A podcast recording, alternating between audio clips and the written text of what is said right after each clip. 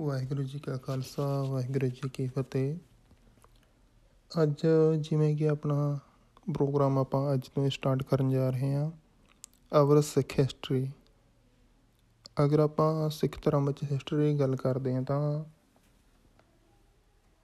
ਇਹ ਸਿੱਖ ਹਿਸਟਰੀ ਕਈ ਪੱਖਾਂ ਨੂੰ ਆਪਾਂ ਦੇਖ ਸਕਦੇ ਹਾਂ, ਧਾਰਮਿਕ ਪੱਖ ਤੋਂ, ਇਤਿਹਾਸਕ ਪੱਖ ਤੋਂ ਤੇ ਰਾਜਨੀਤਿਕ ਪੱਖ ਤੋਂ।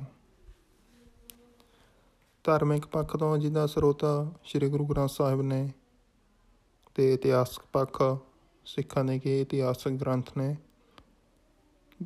ਜਾਂ ਕਹਿ ਲੋ ਜਿੱਦਾਂ ਕਿ ਗੁਰੂ ਸਾਹਿਬਾਨਾਂ ਦਾ ਜੀਵਨ, ਉਹਨਾਂ ਦੀਆਂ ਜੋ ਵੀ ਪ੍ਰਾਪਤੀਆਂ ਨੇ, ਜਿੱਤਾਂ ਨੇ, ਸਥਾਨ ਨੇ, ਧਾਰਮਿਕ ਸਥਾਨ ਨੇ, ਜਿੱਥੇ ਉਹ ਗਏ ਜਿਹੜੇ ਧਰਮ ਸਥਾਨ ਉਹਨਾਂ ਨੂੰ ਸ਼ੋਅ ਪ੍ਰਾਪਤ ਆ।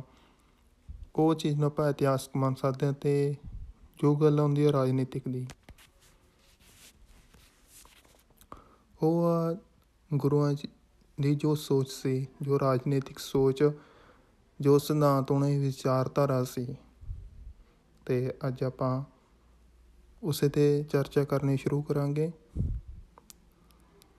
ਤੇ ਇਸ ਇੱਕ ਛੋਟੀ ਕੋਸ਼ਿਸ਼ ਦੇ ਦੁਆਰਾ ਆਪਾਂ ਉਸ ਚੀਜ਼ ਨੂੰ ਟੱਚ ਕਰਨ ਦੀ ਕੋਸ਼ਿਸ਼ ਕਰਾਂਗੇ, ਜੋ ਗੁਰੂਆਂ ਦੀ ਵਿਚਾਰਧਾਰਾ ਸੀ ਰਾਜਨੀਤਿਕ ਤੌਰ ਤੇ।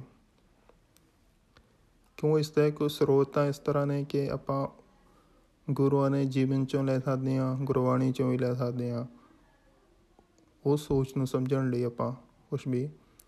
ਤੇ ਜਾਂ ਫਿਰ ਗੁਰੂਆਂ ਤੋਂ ਬਾਅਦ ਵੀ ਜਿਹੜੇ ਆਪਣੇ ਯੋਧੇ ਹੋਏ ਨੇ, ਸਿੱਖ ਰਾਜ ਹੋਇਆ ਇਹ ਤੇ ਉਸ ਦੇ ਨਾਲ ਨਾਲ ਅੱਗੇ ਸਿੱਖਾਂ ਦੇ ਕੀ ਹਾਲਾਤ ਰਹੇ ਨੇ ਕਿ ਹੋਏ ਟਾਈਮ ਤੇ ਉਹਨਾਂ ਦਾ ਕੀ ਸਟੈਂਡ ਸੀ। ਇਸ ਪ੍ਰੋਗਰਾਮ ਵਿੱਚ ਆਪਾਂ ਗੁਰੂ ਨਾਨਕ ਜੀ ਤੋਂ ਲੈ ਕੇ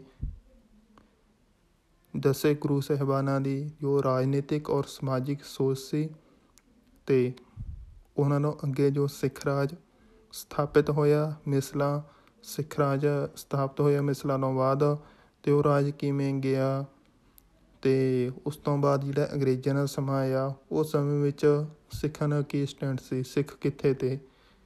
ਤੇ ਉਹ ਕੀ ਕਰ ਰਹੇ ਸੀ ਉਸ ਸਮੇਂ ਦੇ ਵਿੱਚ? ਤੇ ਸਿੱਖ ਧਰਮ ਕਿਹੇ ਜਿਹੀਆਂ ਕਠਿਨਾਈਆਂ ਰਹੀ ਲੰਘ ਰਿਹਾ ਸੀ? ਉਸ ਤੋਂ ਬਾਅਦ ਆਜ਼ਾਦੀ ਮਿਲਦੀ ਆ। ਉਹ ਟਾਈਮ ਸਿੱਖਾਂ ਕਿਸ ਸਟੈਂਡ ਪਰ ਤੇ ਜਦੋਂ ਆਜ਼ਾਦੀ ਮਿਲ ਰਹੀ ਸੀ? ਆਜ਼ਾਦੀ ਮਿਲਣ ਤੋਂ ਬਾਅਦ ਵੀ ਹੁਣ ਤੱਕ ਜੋ 20ਵੀਂ ਸਦੀ ਦੇ ਅਖੀਰ ਤੱਕ ਆਪਾਂ 2000 ਤੱਕ ਕਹਿ ਲਈਏ, ਆਪਾਂ ਗੱਲ ਕਰਾਂਗੇ। ਸਿੱਖ ਧਰਮ ਦੀ ਰਾਜਨੀਤਿਕ ਤੇ ਸਮਾਜਿਕ ਸੋਚ ਆ, ਜੋ ਰਾਜਨੀਤਿਕ ਸਟੈਂਡ ਰਿਹਾ ਉਹਨਾਂ ਦਾ, ਉਹਦੇ ਉੱਪਰ ਆ।